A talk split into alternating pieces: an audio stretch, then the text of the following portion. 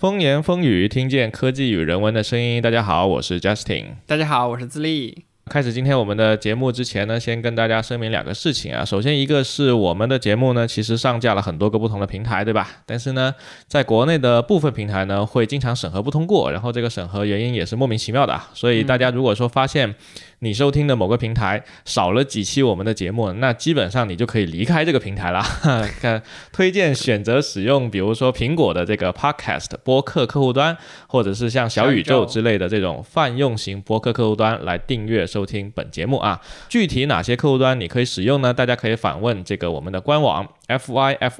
F M 然后斜杠 about， 哎，在这个页面里面呢有指引，好吧。然后另一个是我们从上一期节目开始啊，就开通了这个微信听友群啊，供我们的听友啊、呃、听众朋友们在微信群里面互动。呃，加入我们听友群的办法呢，就是打开你的微信，搜索 fyfyFM 啊这个微信号，然后添加我们的小助手麦克风啊，小助手就会把你拉进我们的群里的。还没有加入我们微信听友群的朋友们，赶紧行动起来了啊！拿起你的手机，搜索 fyfyFM。好 ，OK， 那前面 paperwork 就讲那么多了啊、嗯。今天我们要来聊什么呢？还不是我们的，还不是昨天晚上的发布会嘛，老话题。对对对，苹果二零二一年十月的发布会啊，不到一个月的时间，他又开了第二场发布会，然后给我们带来了 Mac 方面的升级，非常的不错啊。这场发布会呢，苹果叫 Unleashed， 然后呢，他今天打出来广告叫 Supercharged for Pros， 嗯，强者的强，所以这场发布会是 for Pros 的，所以呢，它的很多这个 Mac 方面的这个硬件升级都会是 Pro 级别的升级啊，非常的棒啊。那照例的话，我们还是按昨晚那个发布会的顺序来开始一个一个讲，好不好？来聊一聊呗。首先先发了一个不痛不痒的。啊、呃，对，首先它还是这样吧，它大的方面上，那个 Cook 他一开始不在草地里面吗？对，从草在草地里面出现，然后他说今天这个发布会呢就分为两个部分，一部分是讲 music 啊音乐的，另一个部分呢是讲如何生产 music， 就是 Mac 。OK， 那其实整场发布会呢总共有五十分钟，那其实前面只有大约十四分钟，包括开场的那个那个那个 intro， 嗯，也包括进去了，就十四分钟的时间是讲音乐的。首先他第一款发布的这个产品呢，是 HomePod mini 啊，又换了个壳，科技以换壳为本啊。上次发 iPhone 也是换壳啊，这次也是换壳，这次是新增加了三个新的颜色，黄色、蓝色和橙色。然后应用场景呢还是跟之前一样啊，搞一个美国的大 house， 然后各个房间各摆一个 HomePod mini， 然后妈妈在做饭，然后通知家里的所有人啊，可以来吃饭了啊，还是类似这样子的一个应用场景啊。科技以换换壳为本啊，呃，好像你和我都没有买 HomePod 对吧？对。我用的是小爱同学啊 ，OK， 当然听歌就啊、呃、一般般，听歌一般般。好，那这个是没啥用的这个 HomePod mini 更新，然后下一个是什么呢？是这个发布了一个新的耳机 AirPods 三啊，我们。我们知道它上一次发布的这个 AirPods 应该是 AirPods Pro 和 AirPods Max 啊，对啊 ，AirPods 有没有带 Pro？ 好像没带 Pro， 它这个产品名我已经搞不懂了。反正现在是更新了这个 AirPods 三 AirPods 三呢就是原来那一代不带降噪的那个耳机，然后原先它那个杆不是会比较长吗？对，现在是把那个杆缩短了，然后变胖了，长得跟这个 AirPods Pro 摘掉硅胶套是差不多一个样的。然后原先是用 tap 的那个手势 tap tap 两下你就可以切割或干嘛、嗯、现在也改成了跟 AirPods Pro 一样的那个按压式的那个操控啊。所以讲看起来呢，它其实除了没有呃，主动降噪之外啊、呃，跟 AirPods Pro 是没什么区别啊。当然它还加了一个新的特性，是那个 Adaptive E Q， 是呃苹果自研的一个根据你当前的这个音乐或者是耳朵形状啊等等之类，我不太我不太了解细节啊，就自动的去做一个 E Q， 那使得你可能低音更澎湃啊等等之类的啊，这个有的没的。然后充电五分钟，听歌一小时啊，这还是可以的。呃，我知道有些人呢，他其实不喜欢那种呃入耳式耳机，就是 AirPods Pro 那种的话，他带一个硅胶套塞进去，他会觉得不舒服。嗯。啊，但是如果是 AirPods 三 的话，它其实相当于算一个半入耳式啊，它还是挂在你的耳道外偏外面的，所以会舒适一点。因为之前有很多人他佩戴那种入耳式的，它会造成耳朵里面的感染，因为它长时间戴嘛。现在不是说 AirPods 已经成为新一代的屏蔽社交的利器，我可以戴一整天，然后不跟任何人说话，这样的耳朵容易发炎、嗯、所以现在它这一代主打的是一个舒适的佩戴的这样的一个场景，所以它去掉了主动降噪、嗯但是我还是喜很喜欢它的降噪功能，特别是中午午休的时候。嗯，没错啊，当然这个戴耳机会容易导致这个感染发炎这个事情，无论是戴这种入耳式耳机还是那个 AirPods 三，其实都会有一样的问题啊。就不要久戴。各位听众朋友们要注意这个这个用耳的这个健康啊，戴一段时间之后就记得要拿下来啊。OK， 那这个是发了个 AirPods 三啊，然后接下来呢，他又发布了一个这个 Apple Music 的一个低价的一个 plan。呃，这个 plan 呢是人民币是五块钱啊，当然美金也是比较便宜的，好像是 四点九九刀。嗯，呃，然后呢，这个 voice plan 呢，它是你不可以直接在 Apple Music 里面操作，但你可以使用 Siri 来播放和操控整个列表啊，所以会相对便宜一点。我感觉它设置这个 plan 只是单纯的为了推广 Apple Music， 哎，有一点像一种试用体验的那种感觉。而且我还听说它好像对中文的支持应该不会好到哪里去。嗯，所以大家去买的时候还是要慎重的去体验啊，确实啊，其实它对英文的识别也不也没有好到哪里去，尴尬、啊。尤其是呃，首先我自己是一个 Apple Music 的用户，然后我还经常开车，我的 Apple Music Library 里面有一堆的 playlist， 无论我改成中文还是改成英文，都非常难使用 Siri 来触发我想要的那个列表，它总会跑到莫名其妙的列表去啊，我也不知道为啥。嗯OK， 那前面十四分钟呢就发布了这三个东西了啊，我觉得平平无奇啊。那接下来就是昨天发布会的重重重中之重啊 ，Mac， 哎呀 ，Mac 这个东西啊，它终于对 Pro 进行了更新。你要知道，去年它发布那个 M 一 芯片的时候啊，其实大家心里是没谱的。大家都觉得说 M 一 现在它是一个过渡阶段的东西嘛，尤其是它它是移动端的一颗芯片，你虽然把它放大了放到 Mac 端，但是没人知道它到底会是什么样的一个效果。但经过这一年的时间下来啊，我相信所有的人对这个 M 一 芯片都是信心满满的，对吧？现在你看到这个数据基本上是一种吊打状态，呃，也没有没有掉到多高啊，还是没有没有，你你要看跟谁比啊。当然，如果说你跟这个英特尔最强的那个至强处理器三十二核什么的，这还是干不动，啊、干不动，嗯，干不动。但是它至少这一颗超大杯的 M 一啊、呃，以及它集成在上面的这个 S O C， 已经算是在桌面端是嗯很少有人能够跟它比肩的啦。啊、呃，再加上它因为是移动端的一颗 U， 所以移移植过来了之后呢，它的功耗特别低。那也就是说，你如果买一台搭载了 M 一 芯片的这个 MacBook Pro， 你的续航会特别长啊，性能又特别强，续航又特别长啊，特别好。而且搭载 M 一 有一个好处，是我听我同事讲来的，就之前我们把笔记本放在腿上去用的时候会烫腿，啊、这个体验也是特有的。啊、现在这个低能耗也会带来这种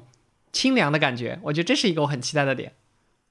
啊、没错没错，他去年发了 M 一 的时候呢，他没有搭载到这个 Pro 的机器上，他只放在了一台 MacBook Air 啊 ，MacBook Air 不是 iPad 啊，它是放在了一台 MacBook Air， 所以也算是一个过渡阶段的产品，我觉得没有问题啊，确实是过渡。今年这个 M 一 的 Pro 和 M 一 Max 的改进，那可是真的是 Max 的，那这个我们需要啊详细来聊一聊，好不好？来来来来啊。来，首先它是在发布会中间直接插入了对 M 一 Pro 和 M 一 Max 的这个的介绍啊，它甚至都没介绍 MacBook Pro 以及 macOS 的更新，它 macOS 和、呃、MacBook Pro 都是放在后面的，直接上手讲这个 M 一 Max 啊，特别厉害。我们知道这个 M 一 啊，它是八核的一个 C P U， 这个是一个什么概念呢？我们在手机上呢是一个六核，就是你现在顶配的这台 iPhone twelve Pro Max 或者是今年新发的iPhone thirteen。都是一个六核的 C P U， 它是两个高能核和四个节能核啊，你就这么理解。嗯、那 M 一 呢，它是把这个六核翻呃，就其中的高能核翻成了两倍啊，那就是四个高能加四个节能。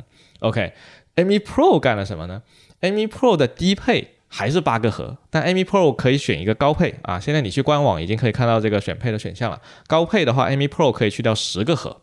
然后它的 G P U 核呢是可以十四到十六个核，上一代的这个 M 一 呢它是七个 G P U 的核或八个 G P U 的核，到了 M 一 Max 就离谱了，总共有十个核心，而且是两个节能核和八个高能核，我记得是这么一个搭配，特别特别牛逼。你要知道现在苹果的这个芯片啊，它生产的这个工艺是使用台积电的这个五纳米工艺，对吧？嗯，所以它可以在非常非常小的面积上面去集成巨多的这个晶体管，呃 M 一 的话它是有十六 billion 个晶体管，十六应该是一百六十亿个晶体管，到了 M 一 Max 是五百七十亿个，独独多出来一倍不止啊，嗯、啊两倍。有没有两倍？差不多吧，特别特别的厉害。你要知道这个 C P U 它的这个性能的提升啊，它一般就是我尽量把我的晶体管的那个那个面积做得特别小，然后我单位面积下那个 U 啊，减总共也就那么小一片嘛。你看，不管是 P C 主板上的那个那个 C P U 那个大小，或者是手机上，手机上就更讲究面积了，对吧？你我把这个单位体积做小了之后呢，我就可以在很小一块板上塞进更多的晶体管，那我就可以同一时间去进行更多那个呃执行更多的指令，所以我就可以得到一个更高的性能。所以单纯看 M 一 Max 的性能的话，应该是会比现在这台 M 一 的这个呃性能还要高两倍不止。非常非常可怕。他当时的比较是 跟,、啊、跟这个去比较的吗？他当时放了一个五倍，一个九倍，一个十三倍。是跟去年的那代比、啊、你说那个图是吧？对对对，呃，它有它有跟英特尔的比较，也有跟这个 M 一 的比较，但是那个比较呢，我感觉它还是比较模糊的。我找到了一个图，这个图是一个泄露版的 Geekbench 的一个跑分啊，又来跑分。然后这个 Geekbench 的跑分，它是它是用了这个呃 M 一 Max 的这个芯片啊。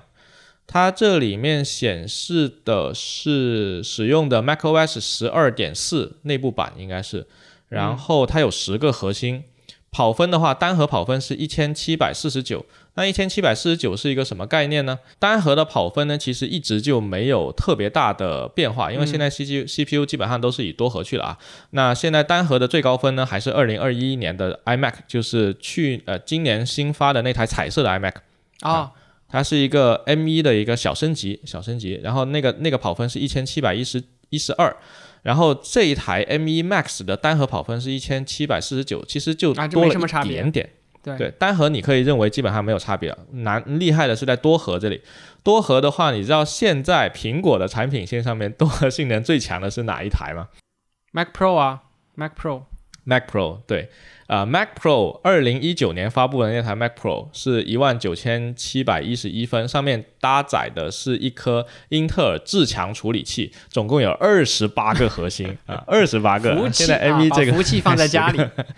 基本上那没错没错。那 M 一 Max 能跟它打吗？呃，打不过，呵呵打不过。现在 M 一 Max 的话，它是一万一千五百四十二分，哎啊、大概呢是在Mac Pro 二零一九年那个版本的一个低配版的后面，但那个价格你你也不想一下那个价格有多高？对，那价格是完全不一样的、啊、但是而且那个那个呃低配版是十二核，高配版是二十八对吧？顶配二十八嘛、嗯、那其实低配版的十二核的价格也已经很恐怖了啊。你要想啊，现在是一颗 M 一 Max 芯片，它可是一个移动端移植过来的一个芯片，它可以跟桌面端的最强处理器一较高低了，所以我相信今年这颗 M 一 Max 的这个芯片的性能是极其恐怖的。而且你想，很多之前的那种创意工作者，他们在做视频剪辑也好，做音乐处理也好，都是离不开那样一个非常大的 Mac Pro 的设备。现在有了这样一颗移动端的芯片，我们就可以在一个十六寸的本上去完成这样所有的工作了，就可以像他当时品宣视频里面所播的那样啊，在床上做音乐啊，或者在一些公共场合去做一些剪辑啊，都是可以实现的了，移动的工作站。嗯，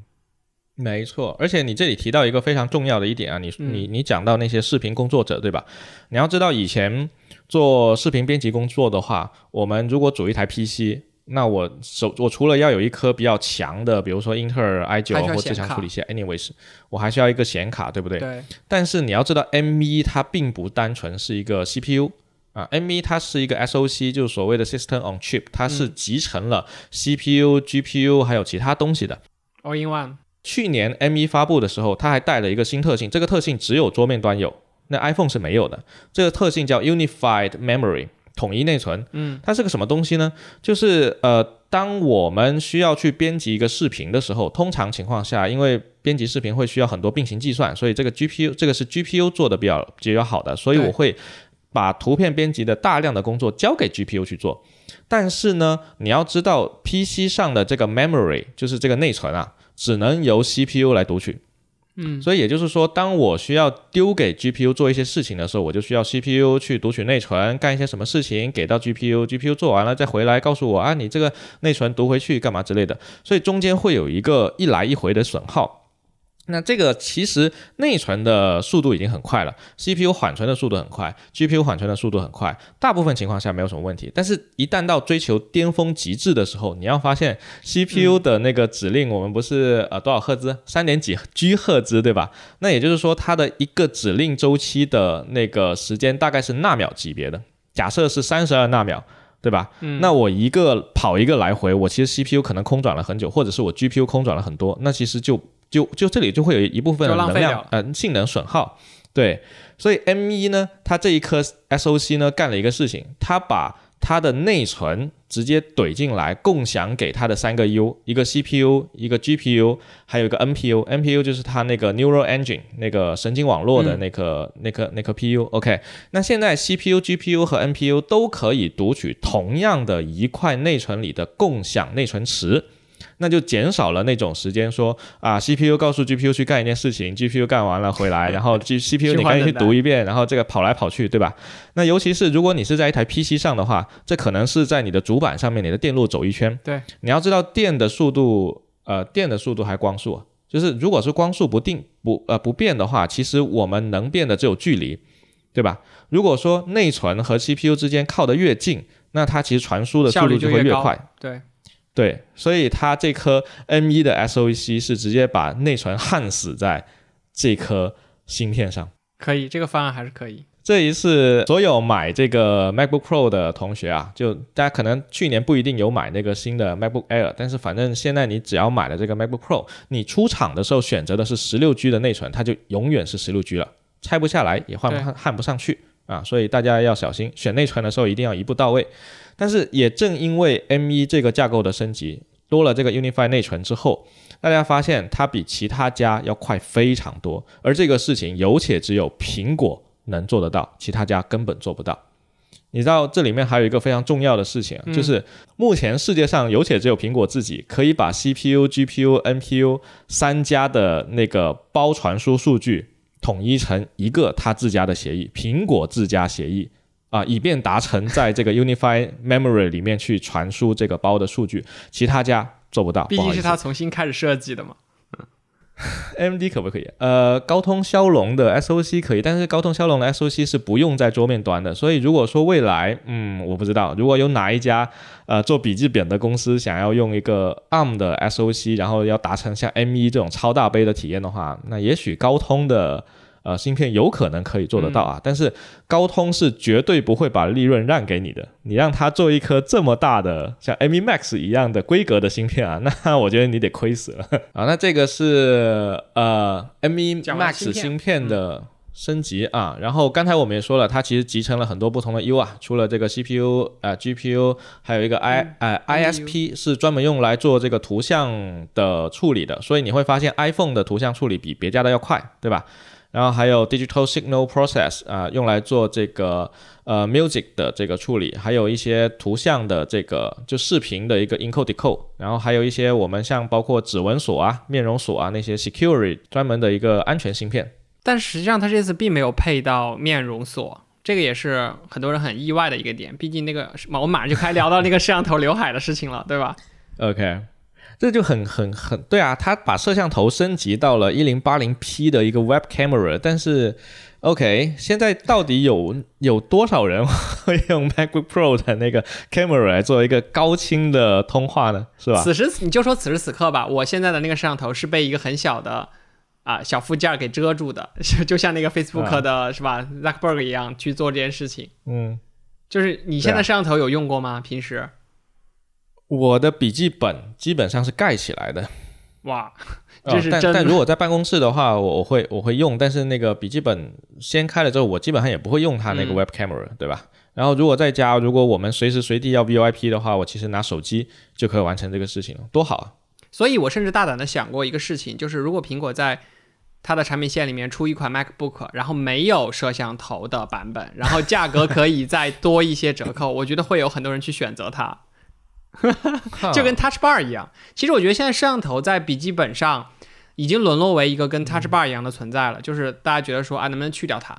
除非你加面容解锁的这个功能啊。当然我觉得这里面有很多隐私的问题可能会更值得大家担心，就比如说我觉得我的电脑一直在看着我啊，在监视我，所以我觉得可有可无。我们刚才讲了这么多 C P U 方面的升级啊，其实 G P U 方面的升级也是同样的显著。嗯，一个视频工作者他在编辑视频的时候，其实很大压力是要给到 G P U， 对吧？对，渲染啊什么的。对，除了说 Unified Memory 那, 那一块，我确实可是可以减少 C P U 和 G P U 之间空等的一个时间，然后提升整体的效率。但是 G P U 本身的能力也是要上去的。我们知道 Mac 平台一直都不是一个游戏繁荣的平台，游戏本与它无缘。所以这一次、呃、M 一、呃、Pro 的两个、呃、它应该是有 M 一 Pro 的低配， M 一 Pro 的中配，还有 M 一 Max 三档、啊、我们可以认为是低中高档，它的 G P U 核心数也是不一样的啊，非常的神奇、嗯、给大家不同的选择啊。这个 M 一 Pro 的核心数、呃、先说 M 一 吧，对标 M 一 的话它的基本核心数是八核的 G P U 啊，然后 M 一 Pro 的话是去到十四核的 G P U， M 一 Max 的话是去到二十四核或三十二核的 G P U。 那这是一个什么样的水平呢？呃，有人去进行了一下测试。呃，你知道现在有一种笔记本叫游戏本对，又这次又跑了个什么游戏？呃，不是游戏本，就是像像雷蛇啊，或者像那个、哦、呃，所以外星人，外星人他们做那种很笨很笨重的那种笔记本，特别重，但是为了能够让你在笔记本里面去跑游戏嘛。那基本上这一颗 M 一 Max 的 G P U 理论性能是相当于雷蛇的 i 九 加 R T X 三零八零 Mobile 版再加 四 K 屏幕的游戏本。这一个游戏本我去查了一下，京东售价三万三千，哎，那这一次就可以有苹果的游戏本出炉了、嗯、难怪很多游戏党也是在纠结是不是要买这样一个 Mac。 不不不，呃，性能比得过是一回事，但游戏生态是另外一回事、哦、可以装 Windows 啊，对不对？你不要忘了我大苹果装 Windows 兼容性也是杠杠的、啊、不，你不可以这样想，因为它毕竟是一颗 A R M 芯片 A R M 架构的一个芯片、啊、会发热是吗、啊、游戏游戏兼容是另外一回事，游戏能不能兼容你是一回事。比如说啊，呃，现在这一颗呃 G P U 的性能呢，它这里面有一个有一个指标叫做呃 C P U 吧， C P U 的性能有一个指标叫做 Memory Bandwidth， 就是内存的一个带宽。嗯，你的内存带宽外越大的话，你就可以在单位时间里面以高速的速度去吞吐你的数据量，就因为内存其实它跑得特别快嘛。那你知道这一颗 C P U 它有多牛逼吗？它的这个内存的带宽呃高达 四百 G B 每秒。那你知道 P S 五 的那个那个带宽是多大吗？多少？ P S 带宽是四百四十好像。哎，那已经撵上家用主机了呀，这个有一点夸张。对，也就是说这颗 C P U 的那个内存带宽是可以跟我们最新版的 P S 五 去相提并论。哎，那你让我想到了一个点，你记得它在接口回归那一块、嗯、其实回来了一个 T V 的口、嗯、它现在可以直接接电视的话就说明 H D M I 是吧？它的那个吞吐量确实可能可以在电视上输出这种蓝光画质的游戏，有没有可能呃，推得动吗？游戏我不知道，但是你说能够输出它是肯定的。它它它这一次在发布会还演示了一个东西，就是它可以同时接两台 Pro Display 啊、哦，这个啊不直连，两台 四 K 屏幕，呃，三台 四 K 屏幕再加一个 Pro Display， 它可以同时接四个巨大的高分辨率屏幕。所以你要单纯只是说分辨率的话，一定没问题。嗯、但是能不能很好的跑 四 K 游戏呢？那是另外一回事，因为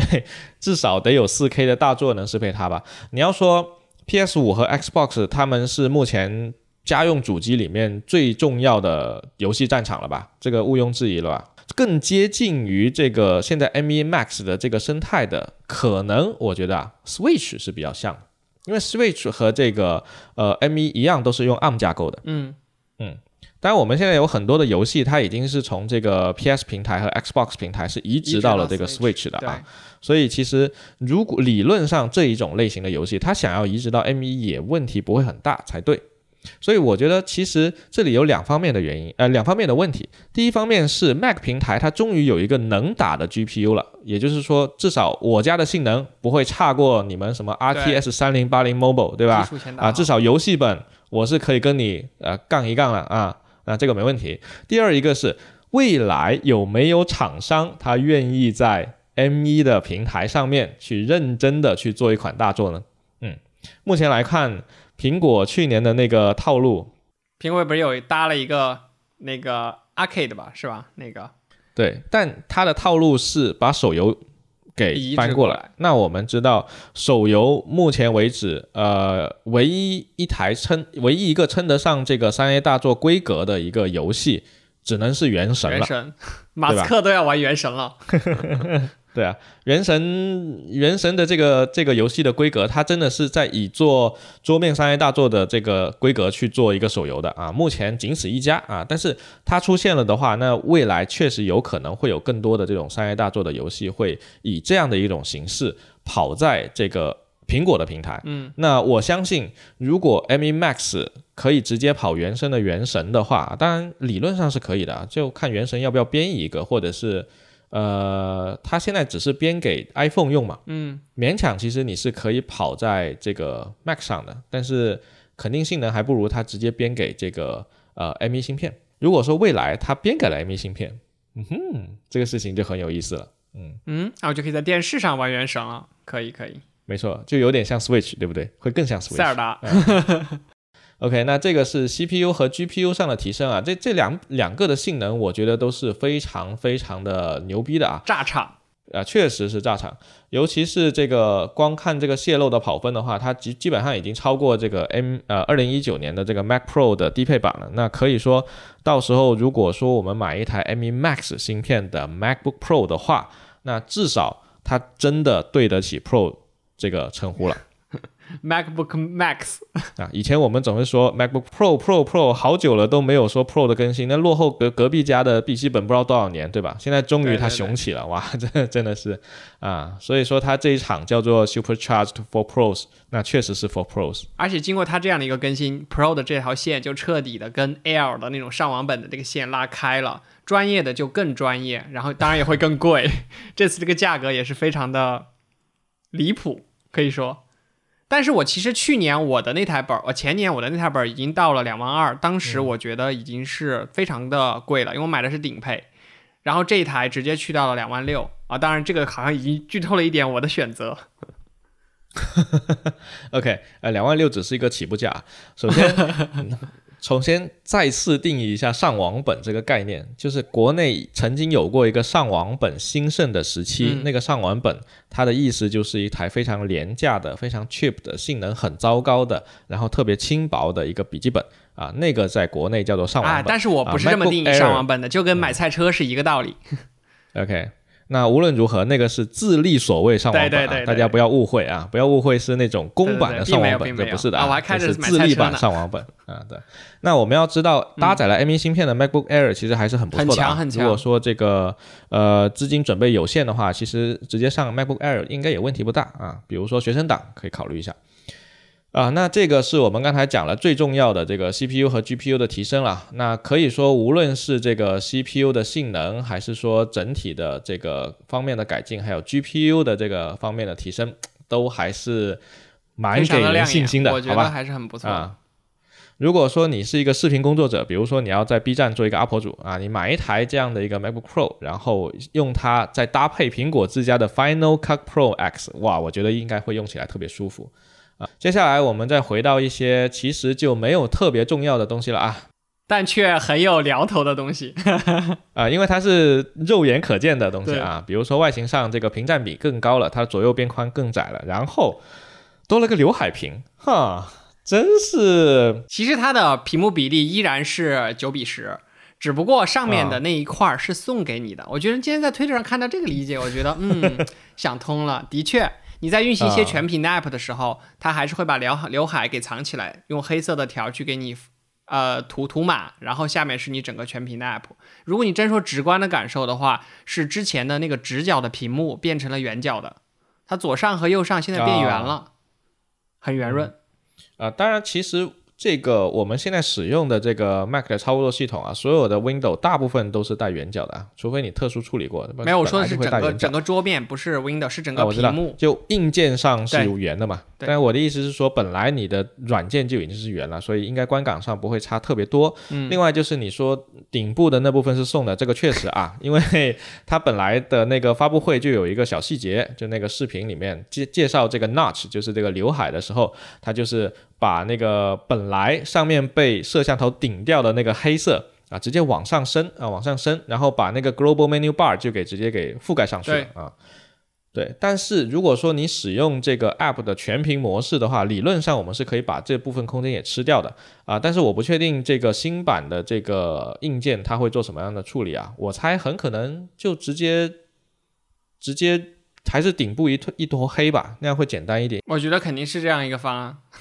对啊，要不然的话，我的 window 的那个 title bar 我还要特别去适配你的 notch， 那就很恶心了。其实最难处理的不是那个，是鼠标到了那坨黑色的地方。该怎么样、呃、是进去呢还是进不去呢，不去 还, 是去还是穿越呢、啊、最近大家都在恶搞了、哎呃、你, 你说的好有道理哦。这个我觉得应该是穿越啊，你觉得呢？我觉得应该是进不去，就是有一个物体在那里 撞, 撞着你。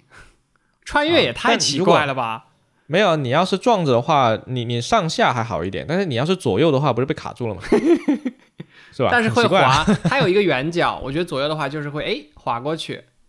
不顶是不是很棒？这样搞的吗？是不是很棒、呃、然后今天还有一个小插曲啊、okay. 就是我的一个朋友啊，金鱼同学做了一款 Notch、嗯呃、叫什么来着他那个玩意儿，反正就是模拟器、呃、对对对 Simulator 模拟器，然后大家可以也可以去下着试一下。做这个目的是什么呢？就是你可以提前在你的本本上体验一下这个刘海到底是有多尬。然后我当时就体验了一下、嗯、我发现我的 menu bar 上的 app 装了足够多的情况下，它就给遮住了。嗯，所以我当时很好、啊、很好奇真机会带来一个怎么样的处理，所以我决定下周如果苹果店里可以体验时机了，我会第一时间过去体验一下这个刘海屏。呃，下周还不能体验时机啊，现在这个 MacBook Pro 的全线产品在国内是处于一个审批中、嗯、啊，审批中，所以下周肯定是没法体验的。但是他发布会上信誓旦旦的说下周是可以发货的，那是美国呀。他又没说中国可以发货，他没有说 全, 全球发货是吗？好吧。对啊，呃，你刚才说到那个 menu bar 空间不够用啊，所以我我现在觉得是利好那个 Bartender。 对啊，因为笔记本我们平常用 MacBook Pro 笔记本的时候，那个 menu bar 的那个空间确实本来就比较窄了，而且它还放每个 app 会有一个 global menu bar， 就在左边的一堆文字什么 file new edit 那些，那其实空间就已经很捉急了啊。然后现在还还给我挖了一块，嗯、呃而且我十五寸的都不够，你你更别说十四寸的那台，对吧？就更窄。对啊，所以特别推荐 Bartender 这个 app 啊。如果大家发现这个空间捉急的话 ，Bartender 就是那个酒酒保的那个单词啊，是一样的啊。啊、呃，不过我相信这个新系统还有这个新硬件 ，Bartender 可能又要再适配一段时间了。他们每次只要一升级就会 broken， 没办法。OK， 那下一个是电池续航啊，它官方声称是可以呃直接续航到二十一小时。你要知道二十一小时就相当于你带了一个笔记本出去在外面玩一天，对，然后回到不止哦，二十一小时不止一天哦，而且是正常使用，不是说待机或者怎么样、啊、就是正常使用你其实可以扛一天。我觉得这个充电宝还是挺好的，很可怕，这个这个续航，对啊，对，我觉得这个续航是很牛逼的。当然，它带回了 MagSafe 啊、嗯、，MagSafe， 它这一次不仅是把很多的 ports， 比如说 H D M I 的那个 ports， 还有、嗯、呃 S D 卡 ，S D 那个 slot， 然后还有几个 Thunderbolt 四啊，这个是升级的，然后把 Touch Bar 给去掉了。E S C 键回来了，那些function键就 F 一 到 F 十 回来了。 Touch Bar 这个点太打动我了，你知道吗？现在我此刻用的这台笔记本就是当时 Touch Bar 出来的一代，也就是那个 E S C 键在上面的那个版本、okay. 贼难用，所以这次键盘彻底打动了我，就是我觉得、哦、我好想拥有这样一个 E S C 键是正常的物理按键的键盘。唉，还好他之前已经有发过这个 E S C 键的版本的这个 MacBook Pro， 但是当时没有出新的 U， 所以其实那个时候升级也意义不是很大。我觉得 Touch Bar 这次去掉确实会这台本省了很多钱，这个东西完全没有用嘛、嗯、对啊，那你你还记得 Touch Bar 是哪一年出的吗？四年前吧好像，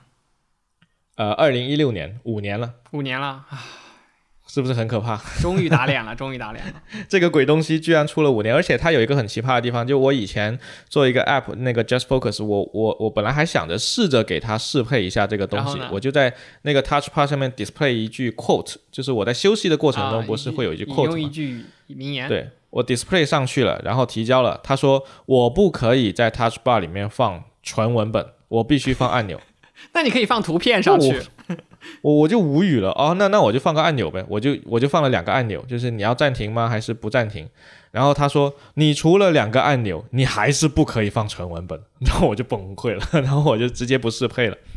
那你可以在按钮上放纯文本，你放一个按钮，按钮上写着一句名言。Holy shit！ Holy shit！ 别吧，这么恶心，别别别、呃、反正就是特别的恶心，而且因为它这个奇怪的条款，我相信它挡住了很多 Touch Bar 的创意、呃、你要知道 Touch Bar 刚出来的时候，还是有很多开发者是为为愿意在这个上面试验一些东西的，养猫啊，有人在上面打打砖块啊，各种，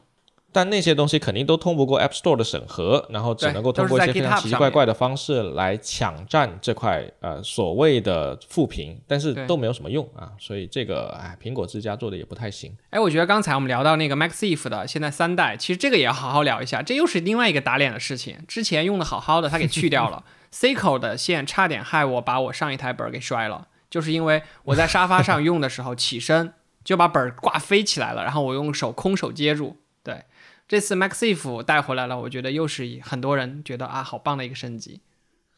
哎，所以我我不是在 Twitter 上面吐槽吗？我说其实苹果现在、呃、玩这一套玩的越来越熟练了，叫什么文艺复兴？先把一些先把一些好的东西给拿掉啊，拿掉了之后说他自己是一个 revolution，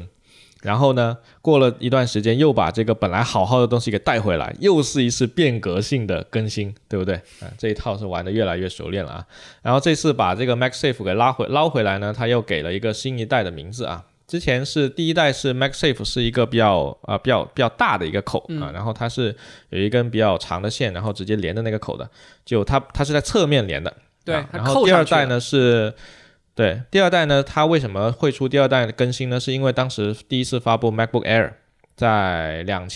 零一二年的时候，对 MacBook Air 是比较小的，所以它把这个 MagSafe 也更新了一下，把那个接口变小了，嗯，然后更薄了。那这一次呢 ，MagSafe 三纯粹只是因为回归了，一点用都没有这个东西。哎，你说到电源，它现在支持快充了，我觉得这个点特别好啊，充支持快充三十分钟是吧，就可以基本充到百分之五十的电量。嗯，那这个我我我感觉可能跟它直接把那个，因为因为你知道快充这种东西是需要电源适配器和 C P U 做一个协议的，对。然后就是我我 C P U 告诉那个电源适配器，你现在给我多大的电流，然后我既不会损害我的电池，也能够让这个电池更快的充满。然后它一开始可能会更大功率嘛，然后就后面慢慢减减减减减，然后变成涓涓细流，然后这个电池就不会很容易坏啊。那这个是需要有一个协议的，之前在 iPhone 上已经实现了嘛，是一个 P D 协议还是 D P 协议？我老是搞混这两个字母。那其实它直接照搬过来是可以的。iPhone 上会它会咚咚两声进入快充，我不知道这到时候这个本会不会也咚咚两次。嗯哈哈，有可能。他他这一次发布会开头不是发了一堆那个 MacBook 的啊、呃、Mac， 我还以为要改开机启动音乐呢。呃，不知道，挺挺挺不错的，他那个视频。对，这个是、呃、这些老的接口的回归啊。但是我细心的我啊，还发现了一个东西。啥？没有回归。没有回归。是呼吸灯啊、哦？好吧。是不是呼吸灯没有回归？就背后的那个苹果的亮亮灯。对，以前的那个老款的苹果的那个那颗苹果 logo， 它是会呼吸的。我觉得这个可能和里面的工艺设计有关吧。你如果这里不用设置一个发光灯的话，也就不用走很多线路和很多的硬件了，更简洁。而且它那个它那个苹果 logo 不是要抠出来吗？抠出来之后，它那个刚性整体的刚性是会有影响的。所以如果说你往那个中间那个地方给力的话，是很容易把苹果那个笔记本掰断的。嗯，那就可以贴。现在的话就可以。更自如的贴一些贴纸把它遮起来，反正你可以随便乱贴了。之前还可以跟那个灯去做一些 hack。 呃，反正我是更希望它那个灯回来了。哎 anyways， 好，那接下来是重量啊，重量呃，不好意思，这个重量呢肯定是更大了。呃，但是它现在只出了两款尺寸，一个是十四寸，一个十六寸，对吧？跟我们之前习惯的这个十三、十五寸是不太一样的。现在十三、十四、十五、十六齐了，奇怪的。是啊，但是这个很奇怪哈，因为以前像乔布斯他刚回归这个苹果的时候呢，他不是整天在那里冥思苦想嘛，他收集了所有的这个产品线，大家都在做什么，然后各自发现哇，我们的产品线太多了啊，乱七八糟的什么都有啊，大家分散了注意力，分散了精力啊，就不应该这么分散精力，我们就画一个那个坐标，然后分为四个格子，每个格子给我出一款最好的产品，其他都不要啊，他当时就定了这么一个策略，拯救苹果。这不就是餐馆里面的标准化配菜吗？来了不要点菜都给我吃这个就, 就是不用给你选择，不用给你选择，我就要最好的，我把它做到最好就可以了。但现在你看苹果现在啥玩意儿都有啊，这个 iPhone 也是出的乱七八糟的，是不是？哎呀，所以这个十四、十六寸啊，十六寸的这个重量是去到了 二点一公斤，如果你用的是一个 M one Pro 的芯片的话，如果你用的是一个 M one Max 的芯片的话，还要重 零点一公斤、啊哎、重了 零点一公斤的晶体管是吗？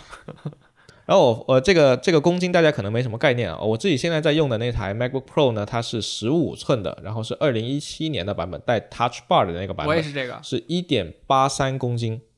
嗯，比现在的这个新的 MacBook Pro 要便宜、呃、要要要轻一些啊、嗯，但如果说是我个人的感觉的话，其实我平时是不怎么带它走来走去的，所以我觉得还好。哎，所以这个地方就到了尺寸的选择上，肯定我们俩应该都是会选十六吧，因为我是平时也是放在桌上的这种用法，嗯、出差很少。对对对，哦，我应该会选十六。呃，十四的话能不能选配 M one Max？ 你让我思考一下。可以可以，而且这边有个细节，就是你刚刚谈到的这个十六和十四在选配了 M one。Max 之后，它们的性能是没有什么差别的，这就是给尺寸、嗯、给尺寸党们一个很好的选择，就是如果你真的喜欢小的本，你也不用担心说因为选择了小的而损耗它的性能，不会，这很好。嗯，确实，嗯，但是啊、呃、还要考虑一点，就是呃各位听众朋友们，你们去选选购这个 Mac 的时候呢，要考虑一下自己到底用在什么地方比较多，嗯、因为很多时候它这个呃。这个配置不一样的话，它只是区别在这个 G P U 核显核核心数上。比如说这个 M one Pro 它不是有 十四 G P U 和 十六 G P U 嘛，然后 M one Max 有二十四和三十二，其实多出来的这些 G P U 核心你到底用不用得上啊？你自己要看看一下啊。如果说你并不是一个视频工作者，那也许你根本就用不上，就浪费了。但是我的选我我其实选择是看另外一个数据，我是选从内存开始选的，就是我首先映入眼帘的十六和三十二内存上，我觉得哎，如果我的工作比如像有时候会运行一些插扣的或者一些大型的编辑软件、嗯、音频也好视频也好，那我就想要一个 三十二 G B 的 memory， 那我就会毫不犹豫的去选择那个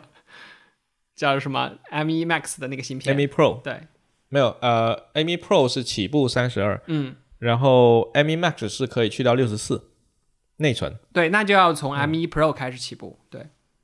嗯，那这个其实要考虑一下，因为我家的那个 Mac mini 现在应该是一个 十六 G B 的内存，因为是一个过渡阶段的一个产品嘛。但是呢，它用来跑 Xcode 跑一些中等型、呃、中等规模的项目是 OK 的。但是如果说你你的工作需要你去跑一些特别大型的项目，比如说上千万行代码，然后引入了几百个库的那种项目，然后你编译一次，比如说呃 clean 重编一次的话，都需要，现在顶配的 Mac 都需要在三十分钟及以上的话，那么特别推荐你使用 M one Max 想, 想必你的编译时间会快很多、呃、但如果说不是这样子，因为绝大部分的这个开发者，尤其是独立开发者，其实项目不会那么大，所以你即使说我现在呃预算不够，只是回退到 M one 十六 G B， 我我觉得也是比较也是比较 OK 的。但如果你算、呃、预算是够的话，直接上 M one Pro 啊、呃，那肯定会更好一些。对，而且还要考虑说，我买这台 MacBook Pro， 我未来是不是要 cover 接下来比如说三年、两年的一个开发周期啊？如果是的话，那我觉得内存直接选到 三十二 G， 然后选一个 M one 的 Pro， 接下来几年，即使这个苹果它更新换代了啊，应该也不会差的特别多啊。就是你可以不一定非要选那个最顶配的 M one Max。嗯嗯 ，OK， 然后这个。选配的方面的话 M one Max 其实就没有太多可以选了啊，只能够选内存和硬盘、呃、内存的话就三十二和六十四比、呃、因为我们之前我们刚才也说了，这个 M one 它其实是一个 S O C， 所以而且还提供了 Unified Memory， 所以如果说你选了 三十二 G B 内存之后，你以后就永远不能换了，所以这里一定要考虑好你到底是要三十二还是六十四。我个人的话可能会考虑直接上六十四吧。然后硬盘的话，这个是因人而异了啊。M one Max 的话，起步是 一 T B 的硬盘，然后最高可以选配到多少呢？可以选配到 八 T B 的 S S D， 再加多少？加一万五，一万六千五百 R M B， 没必要，没必要，云服务用起来，非常的可怕。呃，我觉得是这样子的，如果你是一个摄影师，是一个视频编辑工作者，那么 S S D 大一点是 OK 的。你要知道它不是用来存那些素材的啊，它只是说我在编辑的时候可以更多的把我的素材导进来，那样体验会非常好。但我编辑完之后我可能就丢进我家的 N A S 了，就如果你是一个视频工作者的话、嗯、啊，那视频工作者我也推荐是直接上一个比较高的一个一个硬盘存储，那样你的编辑体验会更好。但如果你不编辑视频，你也不是个摄影师，也不会处理那么大数据量的东西，那我觉得即使考虑未来三五年的发展，有个 两 T B 应该也 OK 了。 两 T B 是加 三千 R M B、啊、其实也还可以，对吧？你知道吗，我会选 一 T B， 因为我是一个云服务 用, 用户，我会把所有的东西往云端放这是我的习惯、哦、没有没有。如果说如果说你在家，比如说我想看一部 四 K 的电影，我一下载那就是好几十个 G B 啊，对吧？嗯，就是它，你是尽管它只是一个临时的中转站，但是一 T 也够也够扛了，其实是够的，看你的使用使用是否重度了。我觉得一 T 应该够我用三年，三年到五年，然后我就又换本了。我是这样的选择，我不会说是我买一个非常大的、哦、然后一直用一直用。我上一次也上一次本也就才三年。啊，对，所以这个还是要看每个人的使用习惯和使用场景。 对, 对，如果是像你这样的话，那你其实起步五一二其实都没抢够了啊，不行不行，我要一 T 嗯OK， 所以可以选配的其实就是内存存储，然后还有可以选的吗？啊，就 C P U 了。 C P U 就是你要嘛选一个 M one Pro 的一个低配中配，还是选一个 M one Max 就最高配了啊，就这么三种可选。其实人家是叫什么低配、高配、顶配啊，可以这么，你要这样说也可以，因为其实苹果它官网的那么那个默认选项啊，它其实就是没有更多选配的，嗯、就就是你点进去的话直接买就是就是那样了，然后进去了之后再选，所以你可以认为它是顶配中的顶配，嗯，嗯可以吧？可以。好，那关于 M one MacBook Pro 的话，它整体升级就这些了。那还有一个问题是。呃，可能有些人会疑惑啊，我现在去买一个 M one 的 MacBook， 那会不会有软件兼容性的问题？会不会有使用上的问题？对吧？对啊。那以我个人呢，使用了将近一年左右的这个 M one， 然后它是一台 Mac mini， 呃，只有五一二的存储，然后 十六 G B 的内存。怎么样呢、啊、就使用下来的感觉呢，我暂时没有发现问题。最开始的一两个月确实会发现一些我的开发工具会有一点问题，但是大部分的民用工具都不会有问题。然后 Rosetta 是真的牛逼， Rosetta 转译之后的性能你几乎看不到有太大的变化，除非你用来跑比如像像 Adobe Premiere 或者是像呃达芬奇之类的这种大型的软件，然后用去做编辑 四 K 或者是 八 K 这种 RAW 的视频，哇，简直就牛逼了啊！这就不太行，但基本上没什么问题。还有就是一个跑 Windows 的这个问题啊，就是现在的话，如果你是使用这个 M one 芯片的 Mac， 然后呢，你去购买这个最新版的 Parallels， 最新版的 Parallels 呢，再安装一个暗版本的 Windows 十一，哇，你会发现。发现这个流畅度真的是绝了，我也不知道到底是哪一个环节的关系，但是可能哪一个环节弱了都不行，就是你必须得是一个 M one 的 Mac， 然后 Parallels 暗版本的 Windows 十一，装起来了之后你会感觉就像一个原生的 Windows 十一。所以 VirtualBox 不行吗？你之前不是一直一直来都 推, 推荐 VirtualBox？ 你说 VMware 吧 VMware、oh, VMware, VMware 对，VMware 它现在没有可以运行 Windows 的版本啊，只有 Parallels 可以、啊、不愧是付费软件。嗯，对啊，当然它是极其流畅了，我甚至可以在里面玩一个配置不高的游戏，比如说 C S 一点六 怀旧、啊、一点都不卡，非常的牛逼啊！所以这个是购买 M one 芯片之后兼容的问题啊，目前来说几乎不需要再担心这个问题了啊。呃呃，苹果经过前两次的这个 C P U 换架构之后，这一次真的是攒足了经验，我觉得这个迁移过渡是极其的完美啊，非常的牛逼啊。还有一个问题是，这个 M one Max 是目前苹果制造的最大杯的芯片，没有之一，嗯，极其的大杯，比我们手机上的那颗芯片还要大得多。那这会不会是苹果把自己的牙膏挤没了呢？它会不会是苹果在 C P U 制造工艺上的巅峰，然后明年就没什么可玩了？不可能，明年还可以把刘海去掉再挤一次刘海去掉那只是在外观上的玩法。 C P U 明年还可以把这些铺到铺到那个 Mac Pro 啊，铺到一些 iMac 上面啊，再铺一次嘛。确实可以发一些比如说次级别的一个生产线，但是 Pro 的生产线如果明年要再继续推一步的话，我们可以期待一下台积电明年的三纳米工艺啊、呃，如果靠谱够稳定的话啊、呃，它我觉得苹果可能会更先在 iPhone 上使用，因为 iPhone 是它目前最最重要的利润来源啊，没有之一啊、呃。然后接下来足够稳定了之后，它再去造做造一个超大杯，然后再去升级这个 Pro。那假设这么按这么一个态势发展下去啊，苹果可能是唯一一家可以把 C P U、G P U 全部统一起来自己做，然后软硬件统一，然后可还可以做到性能在业界数一数二的机器的唯一一个厂商了，还可以把利润全部吃掉的厂商。没错，而且如果说呃，这个 G P U 已经高到可以顶得过 R T X 三零八零的一个 mobile 版本，就是一个移动版本的话、嗯、那么确实它我觉得它可以去勾搭一下这些游戏厂商了啊，重振一下这个苹果啊、呃、这么多年来就没有繁荣过的游戏生态，好不好？一直以来好像只有暴雪是经常给它开发这个原生的 Mac 游戏的，手机游戏还是挺繁荣的啊，就是家用机这块确实没有。对，但你要说在桌面端去玩手机游戏的话，还是真的差一点意思、yeah, 有一说一，还是差一点意思。而且我觉得你大部分去买 Pro 的，特别是买 Pro 的这个用户啊，应该玩游戏的比较少、嗯、就用这个本去玩游戏比较少、嗯、要么就玩家用机了，我觉得要么就直接买直接买一个游戏本。不能这么说，比如说、嗯、我用 P S 五 我是没有办法玩暴雪的一些游戏的呀。哦呃，假设有人喜欢玩玩那种魔兽的那一种类型的撸啊撸那种类型的游戏、嗯、那你不可能用 P S 五 来玩，对吧？那当然，所以它还是有相当一个品类是可以覆盖到这个呃桌面端的，所以我我现在只是期待啊，不，因为它的理论性能达到了不代表它的生态能起来，对吧？生态是需要养的，你今年这个性能上去了不一定明年就会有东西，那我相信它肯定会去勾搭这些游戏厂商的，对吧？啊、呃，至少原神赶紧搬进来，是吧？可以可以 OK， 虽然我自己不玩原神。好，那以上是昨天发布会的所有的内容啦。那接下来来一个问题啊、呃，有没有你想要买的设备呢？来，自立先来。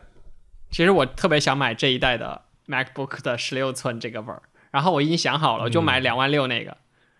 然后再用它的、啊、直接不选配了吗？不不选配了，我都不选配了，它那个一 T 的就可以了。然后呢，我大概用个三年左右就会换下一代了、哦、因为苹果有人已经开始批评他们了，就说好像罗永浩还是谁啊，说就一直在这种挤牙膏式的去发产品线，就让你每年都觉得我都要买，我每年都要消费。但实际上很多人说等等档很香，也有人说隔代隔代升级才是王道，对吧？我现在都已经开始隔三代升级了，对吧？三年我都忍住了没有去买，上一代的 Air 也没有去买。所以我觉得我现在非常想买这一代，但是我还在纠结，所以我准备呃。那个 App Store 到时候开了之后，我直接去体验一下那个刘海屏，我能不能接受这件事情？如果可以啊、嗯，我觉得还是可以下手的。你呢？嗯 ，OK， 呃，首先你刚才说三年三代啊，其实这个事情有点尴尬，因为过去三过去几年不只是三年啊，其实一六年开始发 Touch Bar 的那、嗯、那一代开始之前，就已经大家都在觉得说这个 Pro 生产线很久没有一些大的更新了。难得搞了一个 touch bar， 对吧？看上去还蛮有创新的。然后我就吃了这个一代的亏，对吧？touch bar 都没有。那距离像 touch bar 出来的这种级别的呃创新，仅仅是创新、嗯，性能不变更，那已经过去五年了，对吧？这过去五年其实它几乎没有呃实质性上的性能更新，所以今今年的这个啊。呃理论上严格意义上来说应该是去年，但是今年才发了 Pro 嘛，对吧？今年的这个 Pro 是真正意义上的 Pro 上的更新，所以它会比之前的那个提升大非常非常多、嗯、那这个提升呢，其实我觉得是满足现在大部分的 Pro 用户的所需了，所以如果说你买一台 MacBook Pro、呃、用个接下来的几年肯定是不会有问题的，问题 对, 对，所以你会选哪一台？呃，我目前算了一下 两 T B 的 M one Max， 然后再加 六十四 G B 的内存，价格是 三万两千四百九十九， 还是有一点、嗯、是不是感觉有点离谱？有点离谱，我觉得有点离谱。对，打算用多久呢？用多久呢？我不确定，因为呃，十七 我现在那台十七年的 MacBook Pro 呢，虽然说看起来用了四年，对吧？但是原因、嗯、主要原因还是因为这四年期间 Mac 根本没有出任任何一台值得更新的 Pro。的确你会发现即便是之前那一台十六英寸的英特尔芯片的那个、呃、MacBook Pro 跟我正在用的二零一七年的也不会有实质性的差别、那个、对，除非改用 M 一、啊、那现在就有这么一台东西出来了啊。那至于会不会买的话，哎呀，这个价格呵呵还是要三思啊！我现在我现在说不上来啊，价格还是要三思。对，再看看大家的到时候购买的体验吧。好，那以上是这个 M 一 Max 芯片出来的这个顶礼膜拜啊啊，确实这个从参数上来说，它打败了市面上所有的呃可就是怎么讲，它是一颗综合呃芯片。综合 S O E 芯片的 number one 啊，领先全球没有之一。目前来说，呵呵超级超级大杯啊！我我也非常期待，就是接下来会不会就等到这个时机出来了之后啊，会不会像极客湾这样的一些媒体、嗯、会去对它做一个深入的一个研究和这个呃评测？对，当然还有 iFix 的拆解，对吧？把它拆了。对 iFix 的拆解，以及还有像。接下来这个游戏厂商是不是真的可以跟苹果勾搭一下，然后在这个尝试一下在苹果未来的 Mac 生态上去出一些呃，你别说顶级的 三 A 大作吧，就哪怕是老的作品，哪怕是移植一些也可以啊，炒冷饭啊，炒冷饭也可以嘛，对吧？回归试一下啊，看看是不是这个苹果啊、呃、未来这个呃游戏的生态也能起来。但无论如何啊，今年苹果的这一些发布的新产品，我觉得到了 M 一 这里之后呢，真的是重振了 Pro 用户的信心。我现在看、嗯、感觉苹果的未来是一片光明，是吧？终于哎、这个，我们最近好几次发布会我们都是没有这么激昂过了，对吧？